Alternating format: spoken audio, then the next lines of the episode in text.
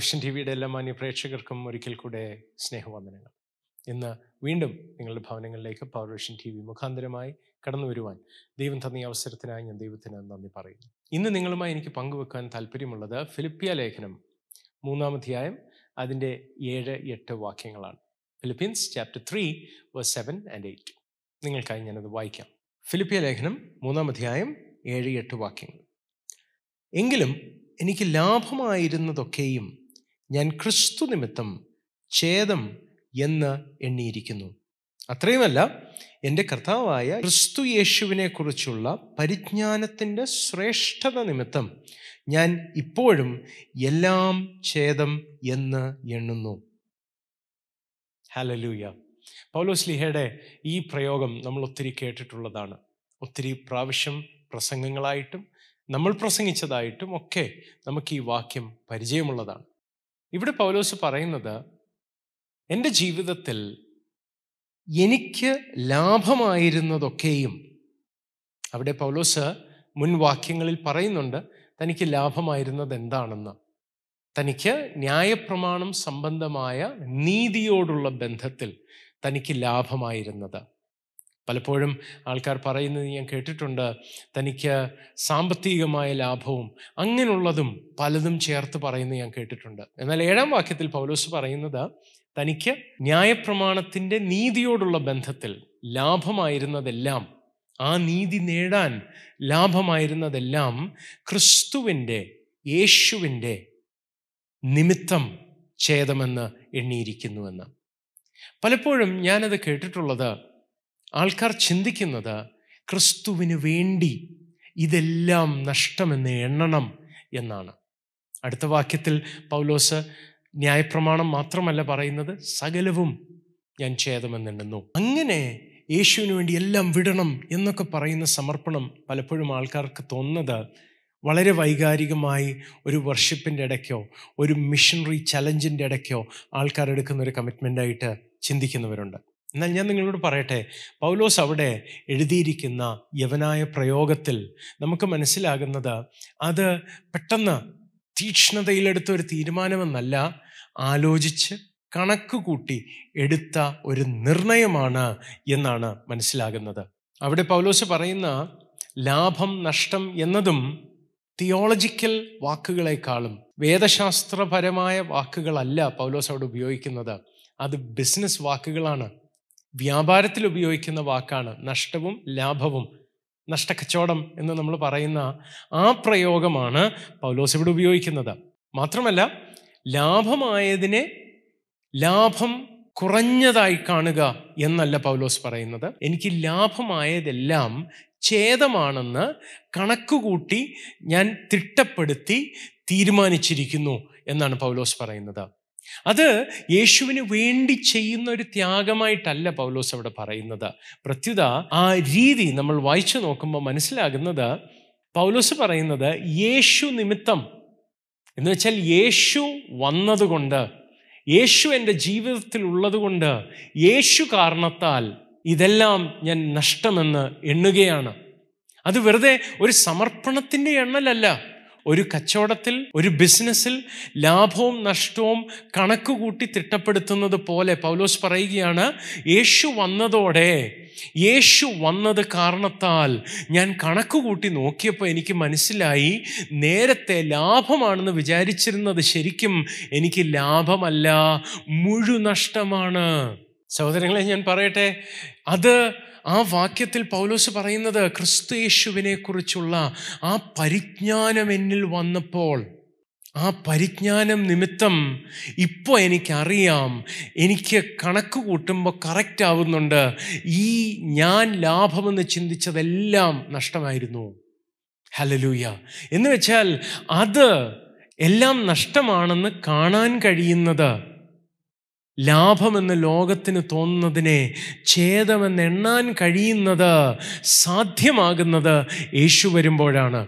യേശുവിന് വേണ്ടിയല്ല നമ്മളത് ചെയ്യുന്നത്. യേശു വരുമ്പോഴാണ് നമുക്ക് മനസ്സിലാകുന്നത്.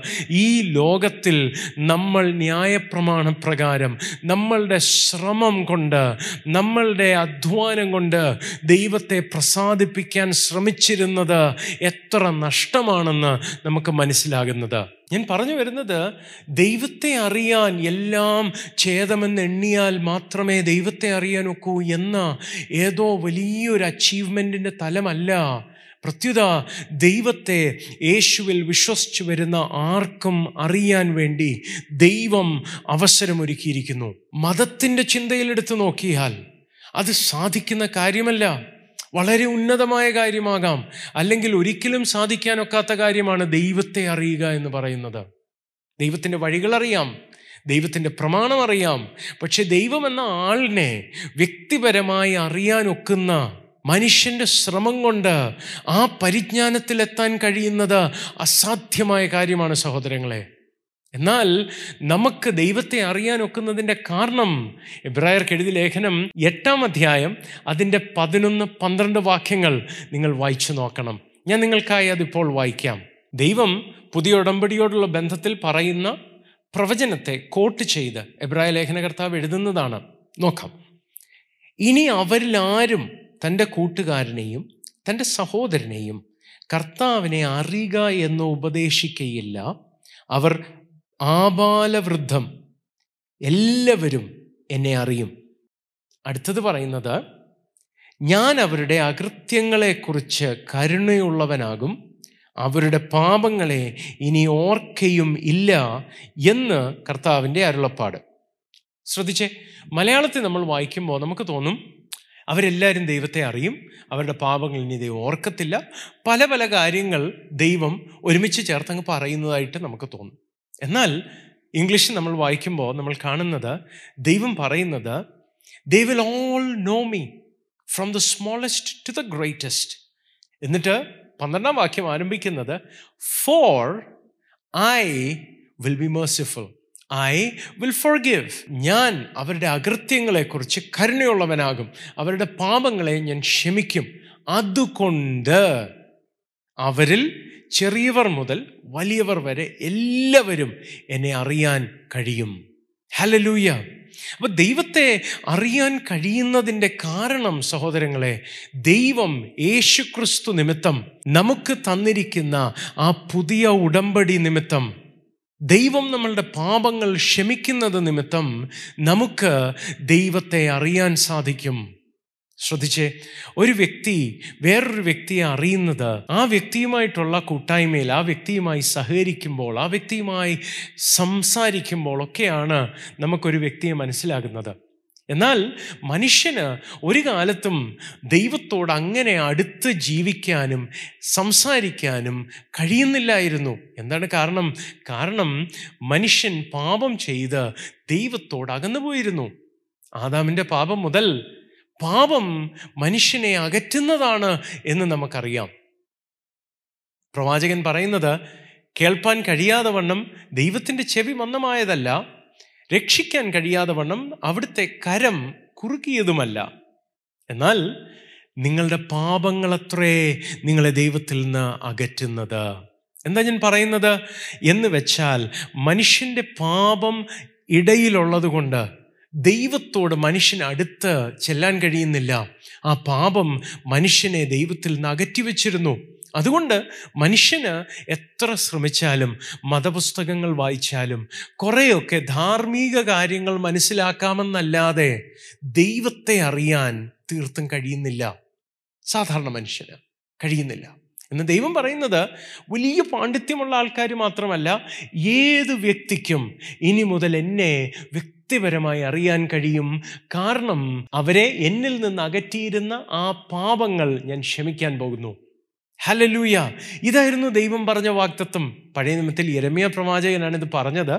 പുതിയ നിയമത്തിൽ അത് എബ്രായ ലേഖന കർത്താവ് കോട്ട് ചെയ്യുന്നു. അപ്പോൾ പഴയ നിയമത്തിൽ ദൈവം വാക്തത്വം ചെയ്തതാണ്. ഇങ്ങനൊരു കാലം വരുന്നു.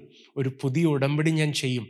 കാരണം പഴയ ഉടമ്പടിയുടെ കീഴിൽ മനുഷ്യർക്ക് എത്ര ഭക്തിയോടെ ജീവിച്ചാലും ദൈവത്തിന്റെ മുമ്പാകെ ചെന്ന് അടുത്ത് ചെന്ന് ദൈവത്തോട് സംസാരിച്ച് ദൈവത്തെ ഇന്റിമേറ്റ് ആയിട്ട് അറിയാൻ കഴിയത്തില്ലായിരുന്നു. ഇനി ദൈവത്തിന്റെ വഴികൾ അറിയാമെന്ന് വെച്ചാൽ തന്നെ ഒരു പരിധിവരെ അവർക്കറിയാൻ കഴിയുള്ളൂ. പഴയ നിയമത്തിൽ ദൈവത്തെ അറിയാൻ വേണ്ടിയിട്ട് ദൈവം പുരോഹിതന്മാരെ ചുമതലയേൽപ്പിച്ചു. ദൈവം പറഞ്ഞു പുരോഹിതന്മാർ ജനത്തെ പ്രമാണം പഠിപ്പിക്കേണ്ടവരാണ്. എന്നുവെച്ചാൽ ദൈവത്തിന്റെ സ്റ്റാൻഡേർഡ്. ദൈവത്തിന്റെ സൈഡ് ജനത്തെ അറിയിക്കാനും ദൈവം ആരാണ് എന്താണ് പ്രതീക്ഷിക്കുന്നത് ഇതൊക്കെ ദൈവത്തിന്റെ ഇഷ്ടാനിഷ്ടങ്ങളൊക്കെ ജനത്തെ അറിയിക്കാൻ വേണ്ടി പ്രമാണം കൊടുത്തിട്ട് പുരോഹിതന്മാരോട് പറഞ്ഞു ഇത് പഠിപ്പിക്കണം. മലാഖി പറയുന്നത് രണ്ടാം അധ്യായം അതിന്റെ ഏഴാം വാക്യത്തിൽ വായിക്കാം. പുരോഹിതൻ സൈന്യങ്ങളുടെ യഹോവയുടെ ദൂതനാകയാൽ അവന്റെ അധരങ്ങൾ പരിജ്ഞാനം സൂക്ഷിച്ച് വെക്കേണ്ടതും ഉപദേശം അവനോട് ചോദിച്ച് പഠിക്കേണ്ടതും അല്ലോ. ശ്രദ്ധിച്ചേ അപ്പോൾ പുരോഹിതന്റെ ജോലിയിൽ പെട്ടതാണ് മറ്റുള്ളവർക്ക് ഉപദേശം പറഞ്ഞു കൊടുക്കുന്നത്. ദൈവത്തിന്റെ പ്രമാണം ദൈവത്തിന്റെ ഇഷ്ടങ്ങളും അനിഷ്ടങ്ങളും ഇത് ചെയ്യരുത് ഇത് ചെയ്യണം എന്ന് ദൈവം പറഞ്ഞതൊക്കെ പഠിപ്പിച്ചു കൊടുക്കേണ്ടത് പുരോഹിതന്റെ ജോലിയായിരുന്നു. ലേവ്യ പുസ്തകം പത്തിന്റെ പതിനൊന്നിലും പന്ത്രണ്ടിലും ദൈവം വീണ്ടും പറയുന്നൊരു കാര്യം. യഹോവ മോശ മുഖാന്തരം ഇസ്രായേൽ മക്കളോട് കൽപ്പിച്ച സകല പ്രമാണങ്ങളും അവരെ ഉപദേശിക്കണം. ലേവ്യ പുസ്തകം പത്താം അധ്യായം അതിന്റെ പത്തും പതിനൊന്നും വാക്യങ്ങളിൽ വീണ്ടും ദൈവം പറയുന്നത് ശ്രദ്ധിക്കൂ. ശുദ്ധവും അശുദ്ധവും മലിനവും നിർമ്മലവും തമ്മിൽ നിങ്ങൾ വകതിരിക്കേണ്ടതിനും യഹോവ മോശ മുഖാന്തരം ഇസ്രായേൽ മക്കളോട് കൽപ്പിച്ച സകല പ്രമാണങ്ങളും അവരെ ഉപദേശിക്കേണ്ടതിനും തന്നെ. അപ്പോൾ ദൈവം പുരോഹിതന്മാർക്ക് കൊടുത്തിരുന്ന ജോലിയാണ് ദൈവത്തെ ജനത്തിന് പരിചയപ്പെടുത്തി കൊടുക്കുക. ദൈവത്തെ മുഴുവൻ അറിയാൻ കഴിയത്തില്ലെങ്കിലും ദൈവത്തിന്റെ ഇഷ്ടാനിഷ്ടങ്ങളെ ജനത്തെ അറിയിക്കണം. തിരിച്ച് ജനത്തിനു വേണ്ടി ദൈവത്തോട് സംസാരിക്കണം. ജനത്തിനു വേണ്ടി മധ്യസ്ഥത അണയ്ക്കുന്നതും ജനത്തെ അറിഞ്ഞ് അവരോട് സഹതാപം തോന്നി അവർക്ക് വേണ്ടി മധ്യസ്ഥത അണയ്ക്കാനും അപ്പം ദൈവത്തിനു വേണ്ടി ജനത്തോട് സംസാരിക്കാനും ജനത്തിനു വേണ്ടി ദൈവത്തോട് സംസാരിക്കാനുമാണ് പഴയ നിയമത്തിൽ പുരോഹിതനെ നിയമിച്ചത്. ഞാൻ കേട്ടിട്ടുണ്ട് ആൾക്കാർ പറയുന്നത് പ്രവാചകൻ എന്ന് പറയുന്നത് ദൈവത്തിന്റെ കാര്യങ്ങൾ ജനത്തോട് പറയാനും ജനത്തിന്റെ കാര്യങ്ങൾ ദൈവത്തോട് പറയാനുള്ള ആൾ പുരോഹിതനുമാണെന്ന്. എന്നാൽ ഞാൻ ചിന്തിക്കുന്നത് തിരുവെടുത്ത് പഠിപ്പിക്കുന്നത് പുരോഹിതൻ ജനത്തിനു വേണ്ടി ദൈവത്തോട് സംസാരിക്കുകയും ദൈവത്തിന്റെ പ്രമാണങ്ങൾ മുഖാന്തരം ദൈവത്തിനു വേണ്ടി ജനത്തോട് സംസാരിക്കുകയും ചെയ്യേണ്ടയാളാണ്.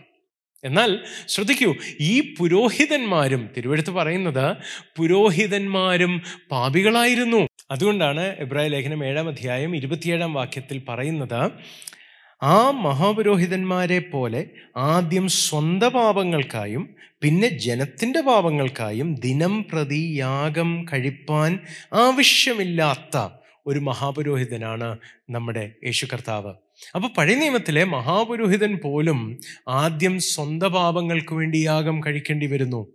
അവിടെ പറയുന്നത് സ്വന്ത പാപങ്ങൾക്കായും പിന്നെ ജനത്തിന്റെ പാപങ്ങൾക്കായും ദിനം പ്രതി യാഗം കഴിക്കുന്നു. അപ്പോൾ ചുരുക്കം പറഞ്ഞു കഴിഞ്ഞാൽ നമ്മൾ നേരത്തെ പറഞ്ഞു ദൈവത്തെ അടുത്തറിയാൻ കഴിയാത്ത തടസ്സം പാപമായിരുന്നു. പഴയ നിയമത്തിലെ മഹാപുരോഹിതന് പോലും അങ്ങനെ അടുത്തറിയാൻ കഴിയില്ല. കാരണം താനും പാപിയാണ്. ദൈവം വെച്ച വ്യവസ്ഥയ്ക്കനുസരിച്ച് വർഷത്തിൽ ഒരിക്കൽ മഹാപാപ പരിഹാര ദിനത്തിൽ മഹാപുരോഹിതൻ അതിപരിശുദ്ധ സ്ഥലത്ത് കയറി ചെല്ലുന്നു. അല്ലാതെ ദൈവത്തോട് മുഖാമുഖം സംസാരിക്കാനോ ദൈവത്തെ അടുത്ത് അനുഭവിച്ചറിയുവാനോ പഴയ നിയമത്തിലെ മഹാപുരോഹിതന് പോലും കഴിയത്തില്ലായിരുന്നു. കാരണം പാപം അവരെ അകറ്റിയിരുന്നു.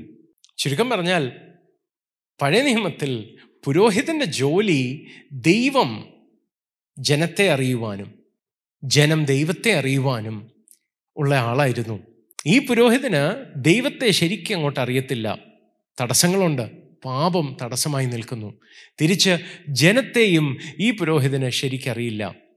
സാധാരണ ജീവിതത്തിൽ ജീവിക്കുന്ന ഒരു ചുങ്കക്കാരനോ ഒരു പാപിയായ വ്യക്തിയോ ആ വ്യക്തിയുടെ മനസ്സിൽ കൂടെ കടന്നു പോകുന്നത് എന്താണെന്നോ ആ വ്യക്തി ജീവിക്കുന്ന ജീവിതം എന്താണെന്നോ ഒരു പുരോഹിതന് മനസ്സിലാകത്തില്ല. എന്തിനേറെ പറയുന്നു? ഷമുവേൽ പ്രവാചകന്റെ പുസ്തകത്തിൽ ഹന്ന ഷമുവേലിന്റെ അമ്മ ഷമുവേൽ ഉണ്ടാകുന്നതിന് മുമ്പ് തനിക്ക് കുഞ്ഞുങ്ങളില്ലാഞ്ഞതുകൊണ്ട് വ്യസനത്തോടെ കരഞ്ഞ് ദൈവത്തോട് പ്രാർത്ഥിക്കുമ്പോൾ അവിടെ ഏലി പുരോഹിതൻ തന്നെ നോക്കിയിട്ട് തനിക്ക് തോന്നുന്നു മധ്യാസക്തിയിലാണ് ഈ സ്ത്രീ സംസാരിക്കുന്നത്. എന്തൊക്കെയോ പുലമ്പുകയാണ് എന്നാണ് പുരോഹിതന് തോന്നിയത്. ഒന്ന് ആലോചിച്ച് നോക്കിയേ ജനത്തിന്റെ വേദനയെ മനസ്സിലാക്കാൻ കഴിയാത്ത ജനത്തെ അറിയാത്ത ദൈവത്തെ അടുത്തറിയാത്ത എന്നാൽ ദൈവത്തിന്റെ കുറേ പ്രമാണങ്ങൾ ജനത്തിന് കൊടുക്കുന്നു. ജനത്തിന്റെ കുറേ യാഗങ്ങൾ ദൈവം മുമ്പാകെ അർപ്പിക്കുന്നു. ഇതായിരുന്നു പഴയ നിയമത്തിന്റെ വ്യവസ്ഥ. പക്ഷെ ദൈവം അതല്ല ആഗ്രഹിക്കുന്നത്. ദൈവം മനുഷ്യനോട് മിണ്ടാൻ ആഗ്രഹിക്കുന്ന ദൈവമാണ്. മനുഷ്യനുമായി കൂട്ടായ്മ ആഗ്രഹിക്കുന്ന ദൈവമാണ്. അതുകൊണ്ട് ദൈവം പറഞ്ഞു ആ പഴയ ഉടമ്പടി ശരിയാവത്തില്ല. അങ്ങനെയാണ് ദൈവം പുതിയ ഉടമ്പടി കൊണ്ടുവന്നത്. ആ പുതിയ ഉടമ്പടിയുടെ കീഴിൽ നമ്മൾ ആയതുകൊണ്ട് നമ്മുടെ മഹാപുരോഹിതനായ യേശു അവിടുന്ന് ദൈവത്തെ അസലായിട്ട് അറിയുന്ന മഹാപുരോഹിതനാണ്. കാരണം അവിടത്തേക്ക് പാപമില്ലാഞ്ഞതുകൊണ്ട് അവിടുന്ന് ദൈവമായതുകൊണ്ട് അവിടത്തേക്ക് ദൈവത്തെ പൂർണമായും അറിയാം. യോഹന്നാന്റെ സുവിശേഷം ഒന്നാം അധ്യായം അതിന്റെ പതിനെട്ടാം വാക്യം പറയുന്നത് ഇങ്ങനെയാണ്. ദൈവത്തെ ആരും ഒരു നാളും കണ്ടിട്ടില്ല. എന്നാൽ ഞാൻ ഇംഗ്ലീഷും ഗ്രീക്കിലും കൂടെ ചേർത്ത് ഞാൻ മലയാളത്തിലൊന്ന് പറയാം. എന്നാൽ തന്റെ മാർവിടത്തിലായിരിക്കുന്ന തന്റെ ഹൃദയമറിയുന്ന തന്റെ ഏകജാതനായ ദൈവം തന്നെ വെളിപ്പെടുത്തിയിരിക്കുന്നു. യോഹന്നാൻ അവിടെ ഏകജാതനായ പുത്രൻ എന്നല്ല എഴുതിയിരിക്കുന്നത് ഏകജാതനായ ദൈവം എന്നാണ് എഴുതിയിരിക്കുന്നത്. അതുകൊണ്ടാണ് ഞാൻ അങ്ങനെ പറഞ്ഞത്. ശ്രദ്ധിച്ചേ അപ്പോൾ അവിടെ പറയുന്നത് ആരും ദൈവത്തെ കണ്ടിട്ടില്ല. പക്ഷേ തന്റെ ഏകജാതനായ പുത്രനായ ദൈവമായ യേശു തന്നെ വെളിപ്പെടുത്തിയിരിക്കുന്നു. പഴയ നിയമത്തിൽ പുരോഹിതന്മാർ ദൈവത്തെ വെളിപ്പെടുത്തേണ്ടവരാണ്. ദൈവത്തിന്റെ ഇഷ്ടങ്ങളെ പ്രമാണത്തിൽ കൂടെ പഠിച്ച് അറിഞ്ഞ് ജനത്തിന് കൊടുക്കേണ്ടവരാണ്. പക്ഷെ അവർക്ക് ദൈവത്തെ അനുഭവിച്ചറിയാൻ അറിയത്തില്ല. അവർക്ക് കുറേ പ്രമാണങ്ങൾ മാത്രമേ അറിയുള്ളൂ. തിരിച്ച് ദൈവജനത്തെ അറിയാൻ പുരോഹിതന് കഴിയുന്നില്ല. എന്നാൽ നമ്മുടെ പുരോഹിതന് നമ്മളെ നന്നായി അറിയാം. ഞാൻ പറയട്ടെ പാപത്തിൽ സ്ട്രഗിൾ ചെയ്യുന്ന പാപത്തെ പാപ സ്വഭാവത്തെ തള്ളിക്കളയാൻ കഴിയാതെ അടിമപ്പെട്ടു പോകുന്ന ആൾക്കാരുടെ വിഷമവും വേദനയും അവർ അനുഭവിക്കുന്ന ആ സ്ട്രഗിളും നന്നായി അറിയുന്ന ഒരു കർത്താവാണ് നമ്മുടെ കർത്താവ്. തിരുവെടുത്ത് പറയുന്നത് പാപമൊഴികെ സകലത്തിലും നമ്മളെപ്പോലെ പരീക്ഷിക്കപ്പെട്ടതാണ്. എന്ന് വെച്ചാൽ പരീക്ഷ അനുഭവിക്കുന്നത് എന്താണെന്ന് നന്നായി അറിയാവുന്ന ഒരു കർത്താവാണ്. നിങ്ങളെക്കാളും എന്നെക്കാളും പരീക്ഷിക്കപ്പെട്ടിട്ടുള്ളയാളാണ് കർത്താവ്. ഒന്ന് ആലോചിച്ച് നോക്കൂ നാൽപ്പത് രാവും നാൽപ്പത് പകലും നിങ്ങൾ പരീക്ഷിക്കപ്പെട്ടിട്ടുണ്ടോ? നിരന്തരമായി. ഇടയ്ക്കൊക്കെ പാപം ചെയ്യാൻ തോന്നുമായിരിക്കും. അല്ലാതെ രാവിലെയും വൈകിട്ടും ഉച്ചയ്ക്കും ഒക്കെ നിരന്തരം പാപം ചെയ്യാനുള്ള പ്രവണത നിങ്ങളെ പ്രേരിപ്പിച്ച് പിശാജ് പുറകെ കൂടിയിട്ടുണ്ടോ? എന്നാൽ അങ്ങനെ പരീക്ഷ നേരിട്ട് പാപം ചെയ്യാതെ ജയാളിയായ മഹാപുരോഹിതനെ ദൈവം നമുക്ക് വേണ്ടി ഒരുക്കി. അപ്പോൾ ദൈവത്തെ അസലായി അറിയാവുന്ന ഒരു മഹാപുരോഹിതൻ നമ്മളെ മുഴുവനായി അറിയുന്ന ഒരു മഹാപുരോഹിതൻ. അങ്ങനെ ഒരു മഹാപുരോഹിതന് ഇരു കൂട്ടരെയും രമ്യതപ്പെടുത്താൻ കഴിയും. തന്റെ സ്വന്തം രക്തത്താൽ നമ്മളുടെ പാപങ്ങൾക്ക് പരിഹാരം വരുത്തിയത് കൊണ്ട് ഇനി നമുക്ക് ദൈവത്തിന്റെ അടുത്ത് ചെല്ലാം. ദൈവത്തിൽ നിന്ന് അകന്ന് ജീവിക്കേണ്ട ആവശ്യമില്ല. ദൈവത്തെ അനുഭവിച്ചറിയാം. എന്താ ഞാൻ പറയുന്നതിന്റെ ആശയം?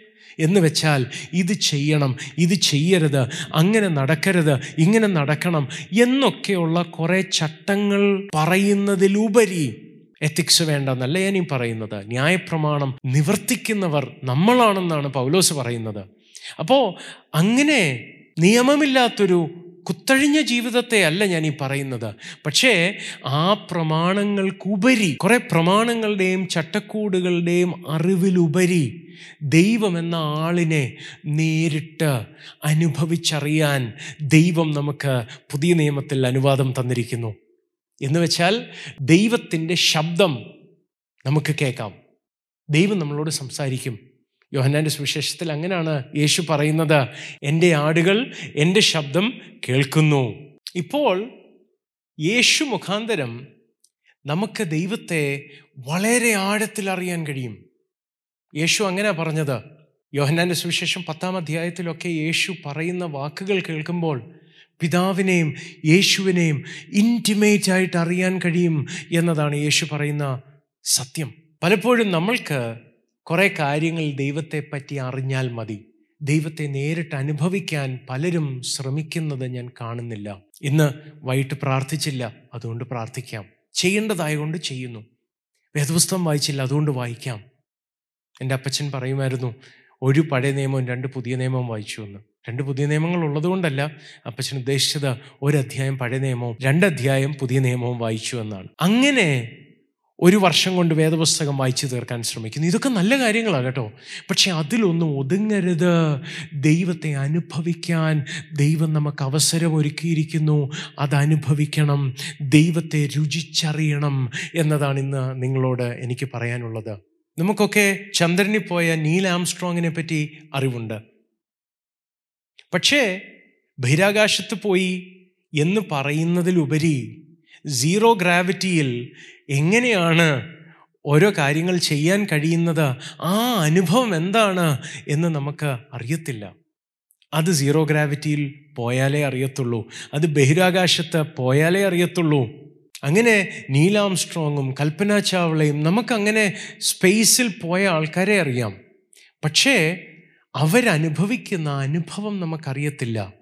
അതുപോലെയാണ് പലപ്പോഴും കുറേ കാര്യങ്ങൾ വായിച്ചുള്ള അറിവാണ് നമ്മൾക്കുള്ളത്. പലപ്പോഴും നമുക്കത് തൃപ്തികരമാണ്. പക്ഷെ അതല്ല ദൈവം ആഗ്രഹിക്കുന്നത്. ദൈവം ആഗ്രഹിക്കുന്നത് ദൈവത്തെ നമ്മൾ അനുഭവിച്ചറിയണം. അവന്റെ ശബ്ദം നമ്മൾ കേൾക്കണം. ദൈവത്തിന് നമ്മളോട് സംസാരിക്കണം. നമ്മളുടെ സംസാരം ദൈവത്തിന് കേൾക്കണം. ഹലലൂയ നമ്മളുടെ ഉച്ചി മുതൽ ഉള്ളംകാൽ വരെ നമ്മളുടെ ശരീരങ്ങൾ പോലും അനുഭവിക്കുന്ന രീതിയിൽ ദൈവത്തെ അനുഭവിക്കണമെന്നാണ് ദൈവം നമ്മളെക്കുറിച്ച് ആഗ്രഹിക്കുന്നത്. ഞാൻ പറഞ്ഞല്ലോ എരമിയ പ്രവാചന്റെ പുസ്തകം മുപ്പത്തിയൊന്നാം അധ്യായം അതിന്റെ മുപ്പത്തിനാലാം വാക്യമാണ് എബ്രായ ലേഖനകർത്താവ് ഉപയോഗിക്കുന്നത്. അവിടെ ദൈവം പറയുന്ന വാക്ക് ദൈവത്തെ അറിയുക എന്നതിന് എബ്രായ ഭാഷയിലെ വാക്ക് ഒരു വ്യക്തിയുമായിട്ട് ബന്ധമുള്ള ഒരാൾ ആ വ്യക്തിയെ അറിയുന്ന തലത്തിലെ അറിവാണ്. Someone whose near of kin relative how they know you knowing God as someone who's really close to you, would know you personally, that's the kind of knowledge that God wants to extend to us in the New Testament. പുതിയ നിയമത്തിൽ അങ്ങനെ ഒരു അറിവിന് ദൈവം willing ആണ് ദൈവം തയ്യാറാണ് പഴയ നിയമത്തിൽ ആർക്കും അങ്ങനെ ദൈവത്തോട് അടുത്ത് ചെല്ലാൻ കഴിഞ്ഞിരുന്നില്ല എന്നാൽ പുതിയ നിയമത്തിൽ നമുക്ക് ആ സുവർണാവസരം ലഭിച്ചിരിക്കുന്നു നിങ്ങൾക്ക് പഠിപ്പുണ്ടോ ഇല്ലയോ എന്ന് ദൈവത്തിന് വിഷയമല്ല. നിങ്ങൾ എത്ര നല്ലവനായിരുന്നു എത്ര മോശം ജീവിതം ജീവിച്ചയാളാണ് എന്നല്ല ദൈവം നോക്കുന്നത്. യേശുവിൽ വിശ്വസിക്കാൻ തയ്യാറാണെങ്കിൽ യേശു തരുന്ന രക്ഷ സ്വീകരിക്കാൻ തയ്യാറാണെങ്കിൽ യേശു നിങ്ങളുടെ പാപങ്ങൾ മോചിക്കുന്നതോടെ നിങ്ങൾക്ക് ദൈവത്തെ അടുത്ത് ചെന്ന് അറിയാൻ അവസരം ലഭിക്കും. നിങ്ങളുടെ സോഷ്യൽ സ്റ്റാറ്റസ് ദൈവത്തിന് വിഷയമല്ല. നിങ്ങൾക്ക് പണമുണ്ടോ? ഇല്ലയോ? നിങ്ങൾ ഏത് മതത്തിൽപ്പെട്ടയാളാണ്? അല്ലെങ്കിൽ ഏത് കൾച്ചറിലെ ആളാണ്? ഏത് റേസിൽപ്പെട്ടതാണ് ഒന്നും ദൈവത്തിന് വിഷയമല്ല. ദൈവത്തിന് യേശുവിൽ വിശ്വസിക്കുന്ന ഒരാളെ ദൈവത്തിന് അടുപ്പിക്കാൻ ദൈവത്തെ അറിയാനും മാത്രം ഒരവസരം കൊടുക്കാൻ ദൈവത്തിന് ആഗ്രഹമുണ്ട്. നിങ്ങൾക്ക് ആഗ്രഹമുണ്ടോ? ഞാൻ കണ്ടിട്ടുള്ളത് ഈ അവസരം ലഭിച്ചിട്ടും അങ്ങനെ ദൈവവുമായിട്ടൊരു ബന്ധം പുലർത്താൻ താല്പര്യമില്ലാതെ എന്തൊക്കെയോ ദൈവത്തോട് ഭക്തി കൊണ്ട് ചെയ്തു കൂട്ടി ജീവിതം അവസാനിപ്പിക്കുന്ന ആൾക്കാരെയാണ് ഞാൻ ഒത്തിരി കണ്ടിട്ടുള്ളത്. എന്നാൽ അങ്ങനെ ആകരുതേ പ്രിയ പ്രേക്ഷകരെ. ദൈവത്തെ അടുത്തറിയുവാൻ കൊതിയുണ്ടാകുന്ന ഒരു ജനമായി നമ്മൾക്ക് മാറണം. സമ്പൂർണത വരുന്നില്ല എന്നതുകൊണ്ട് ആ പ്രമാണത്തെ ആ ഉടമ്പടിയെ മാറ്റി പുതിയ ഉടമ്പടി തന്നത് നമ്മളിൽ ആ സമ്പൂർണത നമ്മൾ അനുഭവിക്കാനാണ് ദൈവത്തെ അടുത്തറിയാൻ വേണ്ടിയാണ് എന്ന് നമ്മൾ പ്രാർത്ഥിക്കാനായി തുടങ്ങുകയാണ്. എന്നോട് കൂടെ പ്രാർത്ഥിക്കാമോ? ദൈവത്തെ അറിയാൻ ഒരു കൊതി എനിക്ക് തരണേ എന്നൊന്ന് പറയാമോ? ദൈവം അതാണ് ആഗ്രഹിക്കുന്നത്. ഏതൻ തോട്ടത്തിൽ എല്ലാ ദിവസവും വെയിലാറുമ്പോൾ ആദാമിനോടും ഔവയോടും സംസാരിക്കാൻ വന്നിരുന്നൊരു ദൈവത്തെയാണ് പാപം വരുന്നതിന് മുമ്പ് നമ്മൾ കണ്ടത്. അഖിലാണ്ടത്തെ മുഴുവൻ നിയന്ത്രിക്കുന്ന ആ ദൈവം രണ്ട് മനുഷ്യരോട് സംസാരിക്കാൻ സമയമെടുത്ത് തോട്ടത്തിൽ വന്നിരുന്നു. പാപമാണ് ദൈവത്തെ അകറ്റിയത്. എന്നാൽ ഇന്ന് നിങ്ങൾ യേശുവിനെ വിശ്വസിക്കുമെങ്കിൽ യേശു നിങ്ങൾക്ക് വേണ്ടിയാ മരിച്ചതെന്നും നിങ്ങളുടെ പാപങ്ങൾ യേശു വഹിച്ചു എന്നും നിങ്ങൾ വിശ്വസിക്കുമെങ്കിൽ യേശുവിൽ വിശ്വാസം അർപ്പിക്കുന്ന ഒരാളോട് ദൈവം പറയുന്ന വാക്കാണ് ഞാൻ ഇനിയും അവരുടെ പാപങ്ങൾ ഓർക്കുകയില്ല. അവരുടെ അകൃത്യങ്ങളോട് ഞാൻ കരുണയുള്ളവനാകും. അതുകൊണ്ട് ആരാണെങ്കിലും വലിയവനാണെങ്കിലും ചെറിയവനാണെങ്കിലും എന്നെ അറിയാൻ കഴിയും. പൗലോസ് പറഞ്ഞ വാക്യം നമ്മൾ വായിച്ചു തുടങ്ങിയ വാക്യത്തിലേക്ക് മടങ്ങി വരാം. പൗലോസ് പറയുകയാണ് ആ അറിവ് കാരണം യേശു നിമിത്തം ഇപ്പോൾ എനിക്ക് ലാഭമാണെന്ന് തോന്നിയിരുന്നതിനെയെല്ലാം നഷ്ടമെന്നെണ്ണാൻ എനിക്ക് പ്രാപ്തി ലഭിച്ചു. പഴയ ഉടമ്പടിയുടെ കീഴിലാണ് പൗലോസ് ലാഭം കൂട്ടിയിരുന്നത്. എന്ന് വെച്ചാൽ പുറമേ ചെയ്യുന്നതും ചെയ്യാത്തതും ഒക്കെ വെച്ച് നീതിമാനായി ജീവിക്കുന്നുവെന്ന് തോന്നിയിരുന്ന പൗലോസിന് മനസ്സിലായി.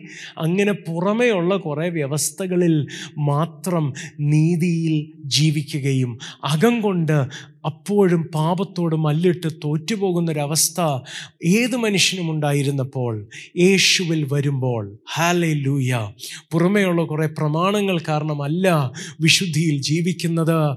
യേശു വരുത്തുന്ന രൂപാന്തരം കാരണം ഹൃദയത്തിന്റെ അടിത്തട്ടിൽ നിന്ന് ദൈവം ആഗ്രഹിക്കുന്നത് ചെയ്യാൻ ഉള്ള കൊതിയും അത് ചെയ്തെടുക്കാനുള്ള ആത്മബലവും യേശുവിൽ നമുക്ക് ലഭ്യമാകുന്നു.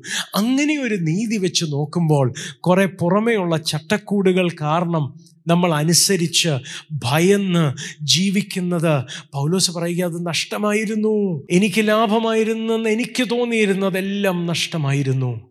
എന്നാൽ ഈ അറിവ് ലഭിച്ചതോടെയാണ് ആ ബോധം എനിക്ക് വന്നത്. ഹലലൂയ സഹോദരങ്ങളെ അതിലേക്കാണ് യേശു നിങ്ങളെയും എന്നെയും വിളിച്ചിരിക്കുന്നത്. നീതിയിൽ ജീവിക്കാൻ യഥാർത്ഥ നീതിയിൽ പുറമെ ആൾക്കാരെ കാണിക്കുന്ന ഒരു നീതിയല്ല.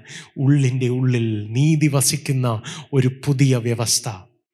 ദൈവത്തെ ആത്മാർത്ഥമായും സേവിക്കാൻ കഴിയുന്ന ഭയമില്ലാതെ സേവിക്കാൻ കഴിയുന്ന ദൈവത്തെ അടുത്തറിയാൻ കഴിയുന്ന ഒരു വ്യവസ്ഥയാണ് യേശു കൊണ്ടുവന്നിരിക്കുന്നത്. ഇന്ന് എന്നോട് ചേർന്ന് ഞാൻ പ്രാർത്ഥിക്കുമ്പോൾ നിങ്ങൾക്കറിയാവുന്ന ഭാഷയിൽ അറിയാവുന്ന വാക്കുകളോടെ ഒന്ന് പറയാമോ യേശുവേ എന്നെ കൂടെ രക്ഷിക്കണമേ.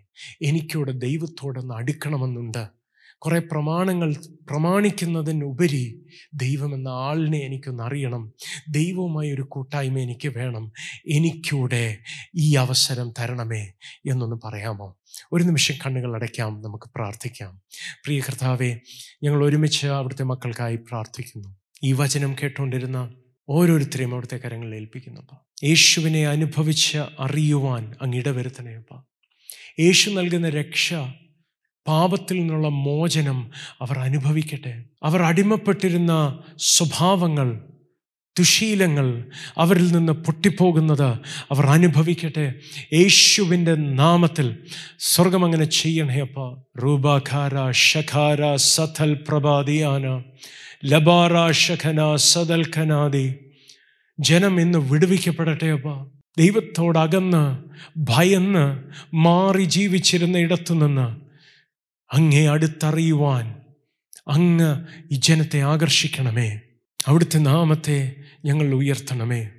അവിടുത്തെ പുത്രന്റെ സ്വരൂപത്തിൽ ജീവിക്കുവാൻ ഞങ്ങളെ വളർത്തണമേ. അങ്ങേയുമായുള്ള കൂട്ടായ്മ അനുദിനം അനുഭവിച്ചറിയുവാൻ വായിച്ചറിയുന്നതിലുപരി കേട്ടറിയുന്നതിലുപരി അങ്ങേ അനുഭവിക്കുവാൻ അങ്ങയുടെ ശബ്ദം കേൾക്കുവാൻ സ്വർഗം ഇടവരുത്തേണ്ടതിനായി പ്രാർത്ഥിക്കുന്നു.